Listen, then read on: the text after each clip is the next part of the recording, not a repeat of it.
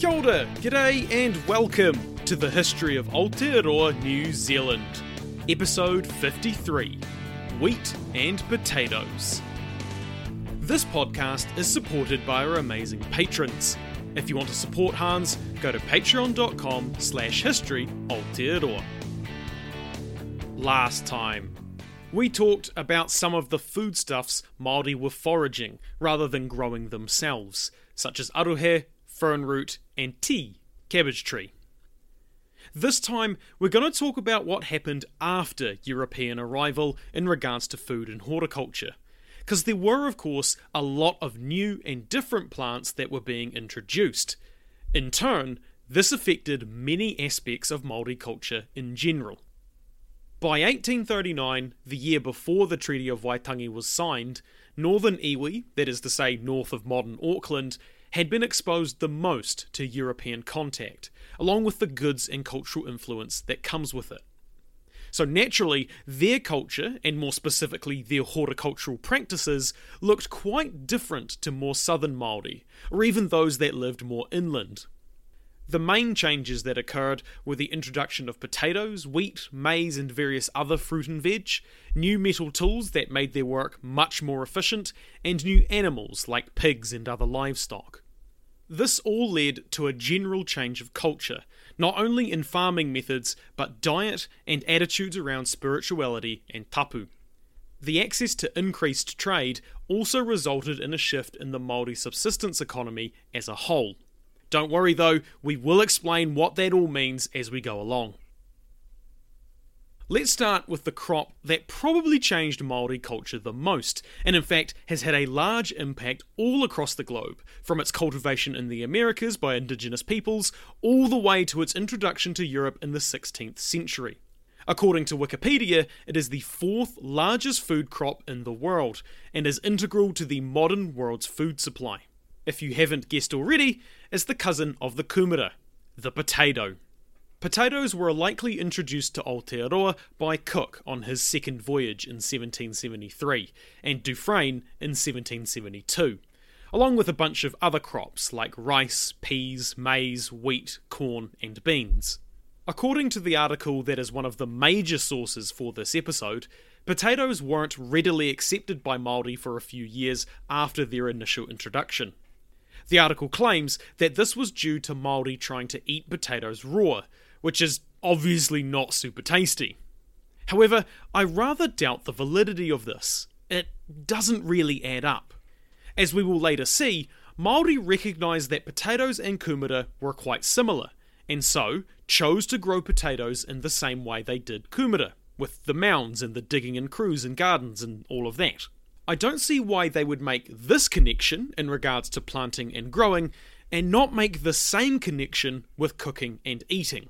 It just, again, doesn't make sense to me. Regardless of whether they took to it quickly or not, by eighteen oh one, Māori had extensive fields of potatoes, after they had been traded from Europeans, or traded between iwi after this, which is the way more inland iwi, like Tūhoe, were able to acquire them. Two years later, in eighteen oh three, a trading ship that came to New Zealand purchased around eight tonnes of potatoes off Māori that they had grown, so it was pretty clear that production had ramped up swiftly. By the eighteen thirties, the potato had overtaken the kumara as the main crop in Aotearoa, which was for a number of reasons, including increased tolerance to cold and its ability to store a lot easier than its cousin, or sibling, I guess. Remember, both potatoes and kumara actually came from the same part of the world. They just took the long way round to get to the South Pacific. By this time, Europeans had also brought over lots of other crops too, such as cereal grains. However, Māori didn't take to these as much as they did with the potato, given the latter was something that they were familiar with and already had the technology to reproduce. Now, the assumption would be that the reason Māori were growing so many potatoes was that they were eating lots of them, as a replacement for the foods that they had been eating for hundreds of years. This isn't really correct though. There likely was a decrease in the amount of kumara, fern root and other plants being eaten due to an increased variety of crops available, but we don't see a total rejection of the old ways. This was the thinking for some time, that potatoes and European crops in general just supplanted Māori foods, and that pre-European Māori were eating the foods that they did because they literally had nothing else available. The implication being that European crops were superior. Best talks about how potatoes are the sole reason foreign root left the Māori diet, and how potatoes basically destroyed their fishing, fowling and foraging practices due to no longer needing to go out and find food daily. Again, what we will actually see is that foreign root and taro stuck around for quite some time after European arrival, though yams do seem to have disappeared by about eighteen thirty-nine. So, back to my original point, if they weren't eating them, what the fuck were they doing with all them taters? Well, as it turns out, Māori pretty quickly realised that, even though they were probably pretty indifferent to potatoes themselves, Europeans bloody loved them. And as it so happened, more and more Europeans were coming out to their neck of the woods.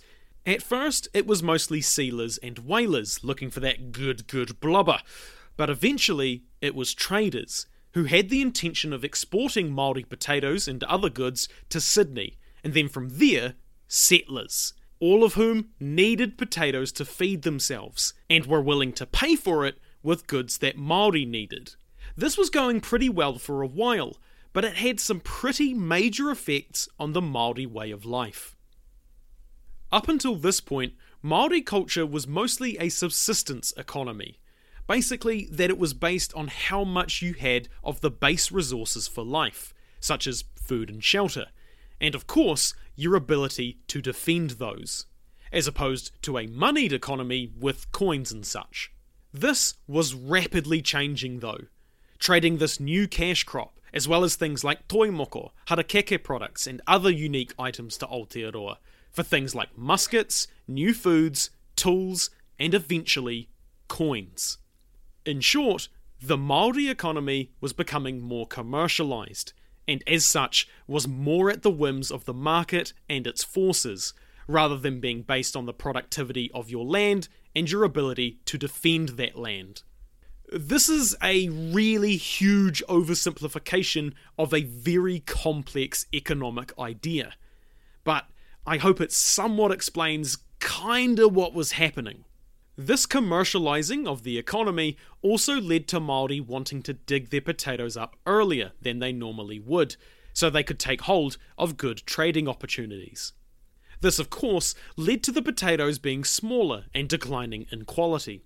This was exacerbated by the fact that Māori don't seem to have known about selective breeding, in that you should keep your largest potatoes to plant for the next year, and then, over time, you'll see your crop generally being larger due to the only potatoes being able to reproduce are the biggest ones. It should be reiterated that I'm not trying to have a dig at Māori for not knowing this concept. It's just the way things were. As we mentioned before, Māori were trading European goods with other iwi, meaning that some Māori got a hold of these foreign items long before they had ever seen someone who was white.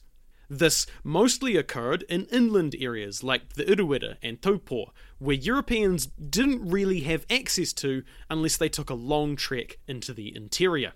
For Tūhoe, the iwi whose rohe is in the Uruwera, and iwi in the South Island, potatoes were a pretty huge deal, even bigger than for those on the coast. Both these areas couldn't really grow kumara, and relied heavily on catching birds or foraging, with Tūhoe also having to forego the other Māori dietary staple of fish and shellfish, due to their inland location. This trade into the deeper regions of Aotearoa before the arrival of Europeans into the area meant that locals didn't realise these items had come from across the ocean. Some thought that these new items had always been here, and that they just hadn't seen them before. So a bunch of kōrero started to crop up, explaining how things like potatoes were always grown here. There were of course heaps of other crops that Europeans brought over as well, Some we have briefly mentioned already, but there were others like cabbage, pumpkin, radish, onions, turnips, parsnips, carrots, cucumbers, and watermelons. These were also grown by Māori and sold to European traders, travellers, and settlers, though to a much lesser extent than potatoes. This seems to have been down to the fact that these plants were generally quite different to what Māori were used to, as opposed to the more familiar potato, but also that they just weren't in as much demand by Europeans. Essentially, those market forces were coming into play there. There were also instances of Europeans planting crops themselves across the country, but these were generally left unattended and quickly became wild from lack of care.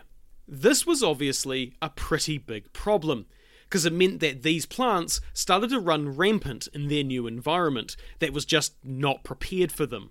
In the case of cabbage, it had such a great time in the Bay of Islands, someone said, quote, "You would suppose it was an indigenous plant of the country," end quote. Turnip was quickly in the same position as well. When it came to grains and cereals that were brought to Aotearoa, only wheat and maize were widely adopted by eighteen thirty-eight. Wheat was introduced in seventeen sixty-nine by de Surville, another French fella who was exploring the Pacific, all roughly around the time as Cook and Dufresne. De Surville explained to Māori how to plant and cultivate wheat, but it wasn't really that successful. Again, this was down to the fact that Māori didn't really have a familiar point of reference, as well as the not-so-insignificant factor of the language barrier. Remember, Māori had only just met these guys. The closest thing they had to a translator was Tūpaia, a Tahitian on Cook's first voyage. It wouldn't be until the eighteen tens that wheat was likely grown by Māori with any sort of effort successfully. The man who did this was a quote-unquote northern chief by the name of Ruatara, who went to a European farm to learn how to cultivate the grain, and then returned with some seeds and the knowledge, spreading them around to other neighbouring chiefs. This ended up being pretty successful, except for the fact that the chiefs expected the edible part of the plant to be underground, as they were used to with potato and kumara. So instead of chopping the top off like Europeans did, these guys pulled the plants up with the idea that something would be underneath them. Despite this minor setback, Ruatara got the wheat ground down into flour for use as bread, which was great. Unfortunately, he died in eighteen fifteen, and after him, there wasn't really anyone interested enough to try work European crops to Māori advantage. That is, until David Taiwanga of Kaikohe decided to take up the mantle in the late eighteen twenties. I wasn't able to find much on this bloke, but as far as I can tell, in the realm of Māori farming, Taiwanga was an absolute juggernaut. By this time, he already had a farm growing a variety of European crops, and by the eighteen thirties was mostly using European methods of farming, like using ploughs and storing wheat in a barn, as well as raising cattle. This was highly unusual for Māori chiefs at the time, and as such, Taiwanga was a pioneer in every sense of the word. For the time being, let's get back to wheat, which, for pretty much the entire pre-Waitangi period, missionaries were doing their darndest to convince Māori that it was the best thing since hangi. Sometimes the missionaries would do a bit of a demonstration and plant the seeds themselves, showing Māori what to do at the various stages. And other times, Māori would plant it themselves, saying that they would totally follow their instructions and were definitely going to give them a call to show off all the fantastic baking they had done. In reality, the wheat was never really managed or harvested, and Māori were just planting the seeds to get the Bible bashers off their back. And I think we can all kinda relate to that in a way, especially when the gist of their argument is pretty well summed up in the following excerpt. Quote, "We cannot cultivate wheat, nor do we wish to cultivate it, because it is attended with so much labour, and has to go through so many processes before it can be eaten as bread. If we clear a piece of land and plant it with sweet potatoes, we get a good crop of food, which we like, and which we can eat immediately out of the ground." End quote. And you know what? It's hard to argue with that logic. The missionaries weren't to be so easily dissuaded, though. They thought that part of the reason they hadn't seen a great uptake was that there wasn't the infrastructure to grind the wheat into flour.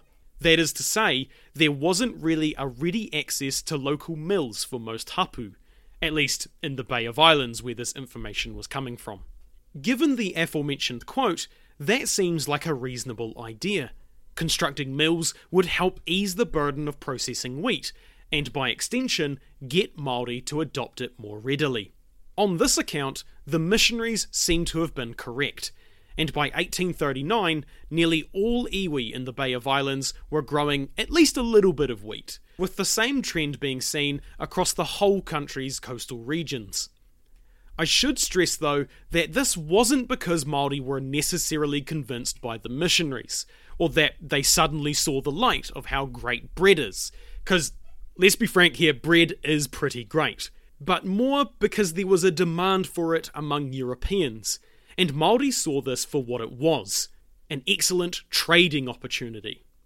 Maize was introduced to Aotearoa around the same time as wheat, sometime in the early seventeen seventies, and also similarly to wheat, was unsuccessful and didn't really see any major adoption until eighteen thirteen, and even then, it probably wasn't grown in any great quantity.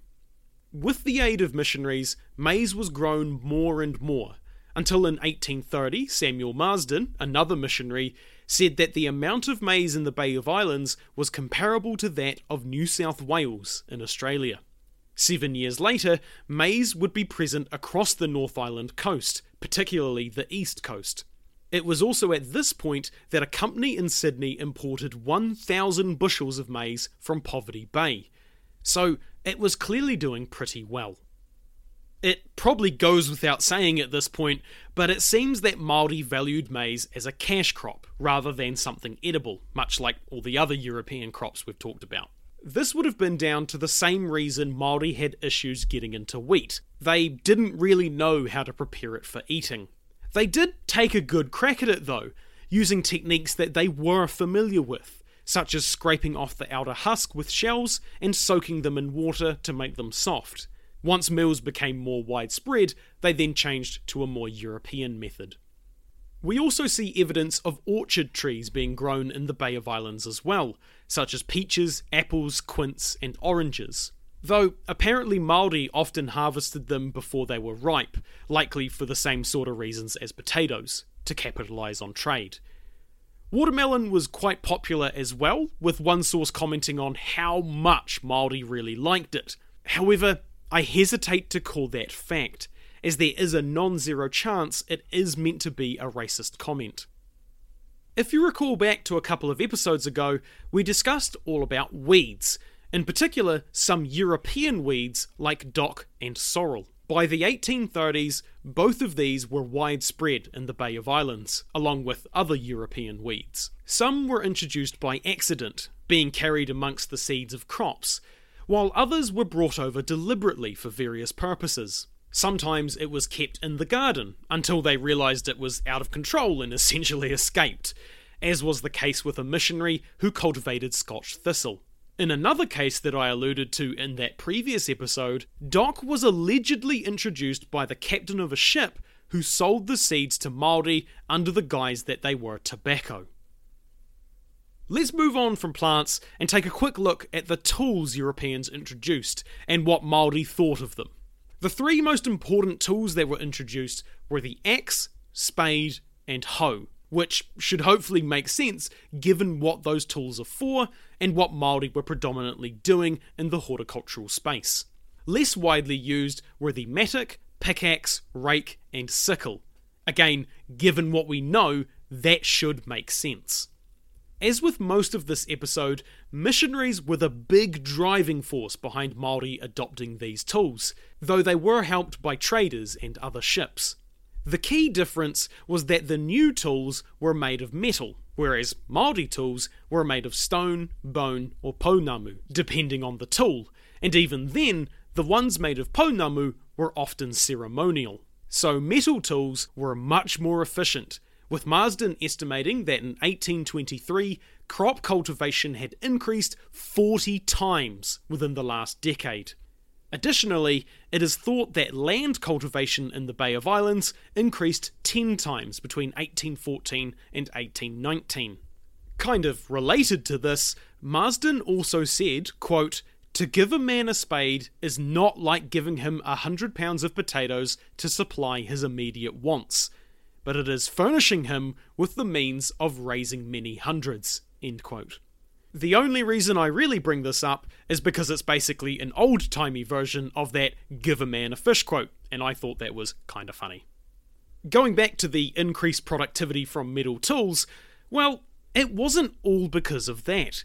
There was also the fact there was an increased demand for crops via trade, so Māori made the effort to ramp up production. Metal tools did make this ramp up easier, so there is a kind of swings and roundabouts thing going on here. For example, now that Māori had metal axes, it was much easier to cut down fresh forest for cultivation. Though, missionaries weren't too keen on this, because it meant a lot of native timber was lost, which was extremely valuable at the time. The problem with this in particular was that just because they were able to cut down trees easier, that didn't change the fertility of the soil. So Māori still used their tried and tested method of cultivating on a piece of land for a few years and then leaving it fallow for a few years more. The person that really pioneered the use of metal tools in New Zealand was, of course, David Taihunga.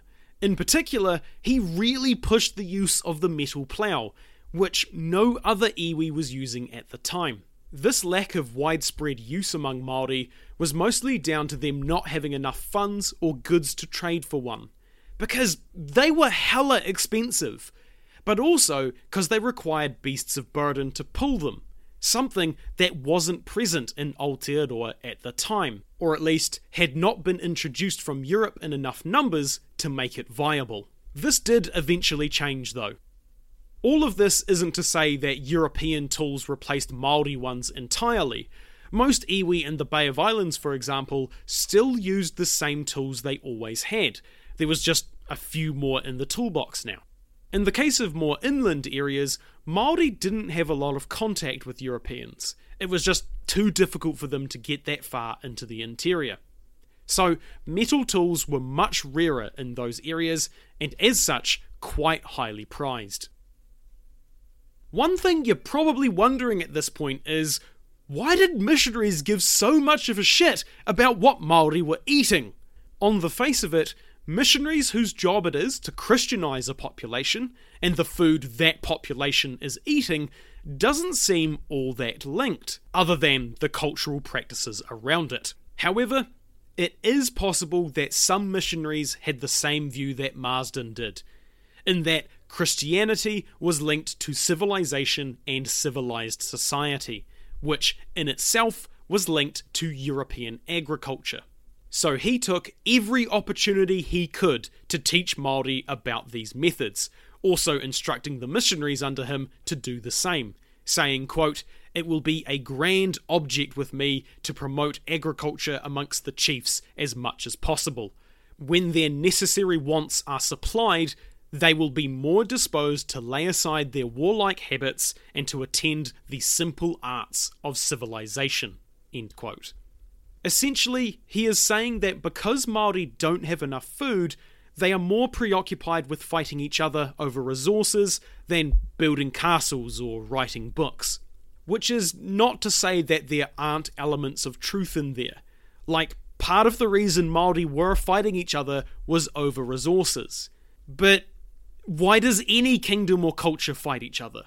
This isn't exactly unique to Māori. This is of course ignoring the racist undertones that Māori didn't have civilization, but I hope you can understand the general idea I'm trying to get across, in that this quote is pretty bollocks.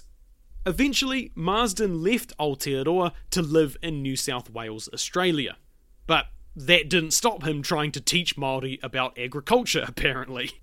He established a seminary in eighteen seventeen, whose express purpose was to teach Māori about European technologies, like agriculture, blacksmithing, spinning, and weaving. Why he didn't just set this up in New Zealand, who's to say?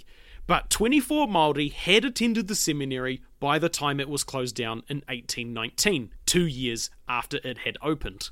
The reason for this was that Māori were being exposed to more European diseases that their bodies just weren't equipped to deal with, but also because they couldn't handle the change in living conditions. It's not really expanded on as to what this means specifically, unless it means the close-quarter conditions of European towns and the aforementioned diseases that result. But my guess would be that it also refers to the Australian heat, given it is much hotter over there, to the point where a Kiwi can melt. I speak from personal experience here. Whatever the case, thirteen Māori died at the seminary, or shortly after their return to Aotearoa, forcing Marsden to shut down. I should point out that this isn't to say that all missionaries held the same views as Marsden, but there was at least a not insignificant group that did. When it came to tapu, it was still pretty strictly observed for planting and harvesting, almost right up until eighteen forty, and maybe even beyond in some areas, which caused a bit of tension between Māori and the missionaries, who weren't too keen on things they deemed pagan or unchristian. As you might expect though, the more Māori interacted with Europeans and were exposed to their religion, ideas and culture, tapu was gradually eroded, even by those who were fervently against Christianity. From the European side, this was done both on purpose and by accident. For example, by eighteen twenty-six, eating in the whare was quite common for Māori, something that was basically unheard of before this. These changes, along with all the changes we have talked about, were mostly taken up by the younger generations, who were more open to change than their older, more stuck-in-their-ways parents or grandparents. Additionally, communal quote-unquote ownership of the land was still practiced for a long time, which missionaries thought was a bit of a hindrance to what they were trying to achieve, because it meant that the quote-unquote owner would be more likely to share their goods with the community, rather than trade it to the missionaries themselves or their countrymen. As such, Europeans had an interest in breaking down tapu, which in turn aided in lessening the authority of rangatira, which then broke down the cohesion of the community, which then made it easier to buy land off them. And you're probably sick of me saying this, but this is a theme we will most certainly be coming back to later in the podcast. To finish off this already rather long episode, let's talk a bit about what was going on in the most southern regions of New Zealand. By that, I mean south of Banks Peninsula and modern-day Christchurch. Just like most other places in the country, the introduction of potatoes was a pretty big deal. Māori in the lower South Island weren't able to cultivate kumara and other similar foods, instead relying on hunting and fishing. So when a plant came along that could be cultivated in the harsher climate, it made a big impact. Given this new food source, the population increased substantially. As to how potatoes got there though, is a little bit of a mystery. Some say that the southern South Island wasn't permanently inhabited until potatoes were introduced, basically meaning that kaitahu, the local iwi, were able to move down into these colder regions now that they had a more readily available food source. This was described as, quote, an explosive extension into the less favoured climatic region, even before the presence of Europeans made such a move desirable from a trade point of view, end quote. However, in saying this, the idea is based on shaky evidence, apparently being recounted by a single man who was quite advanced in age when he told the story. The more likely theory is that potatoes were introduced by sealers to Murihiku, Southland, after Foveaux Strait was mapped in eighteen oh four. Sealers were expected to spend long periods living off their own resources, so they usually carried seed potatoes to plant in areas that they could harvest them from. As such, we see multiple instances of potato fields being laid out by Europeans in coastal Southland, and of course trade occurring between them and Māori. From that, we know Māori were already in the region before potatoes were available to them, So this idea that the area was too cold to survive and that Māori needed potatoes to be there just doesn't seem to be the case. Instead, what looks to have happened is that Māori just had no reason to be down there. They had no migration pressures forcing them south, whether that be lack of food, land, war, famine, or something else. They were doing just fine further north, so there was no need to move. That changed when Europeans turned up, though, and the pressure came as an immigration pressure rather than emigration pressure. It suddenly became advantageous to be further south, where Europeans were hanging out, because that meant much more trade opportunities. Despite this, Māori was still getting a pretty raw deal. In eighteen thirteen Bluff, just south of Invercargill, one nail cost fifty-five kilograms of potatoes, and in eighteen twenty-seven Otago, an iron adze cost sixteen hundred kilograms of potatoes. This didn't seem to deter kaitahu in these early years though, as they likely saw the addition of these new technologies to their repertoire to be well worth it. Next time, for our final episode of the horrific year that has been twenty twenty, we will be doing a dramatic retelling of a Māori story. I haven't decided yet what it will be, so if you have one you want to hear, please let me know. This is our final episode on Māori horticulture. Hopefully I haven't bored too many of you with my talk of plants and dirt. I have thoroughly enjoyed it, so I hope you have as well. Our next major segment will be on fishing. That will start sometime in the new year, but I am probably a bit behind on getting those episodes researched and written, so I'm hoping to have some other interesting stuff for you in the meantime. But I may finish those episodes in time, we'll just see how we get on. But it's shaping up to be as chonky as a kereru, just like these episodes were. So, you have been warned! If you want to send me feedback, ask a question, suggest a topic, or just have a chinwag, you can find my email and social media on history aotearoa dot com. Aotearoa spelt A O T E A R O A. This podcast is a one-man band. If you enjoy listening to me talk history, you can support us through Patreon, buy merch, or give us a review. It means a lot and helps spread the story of Aotearoa New Zealand. As always, haere tū atu, hoki tū mai. See you next time.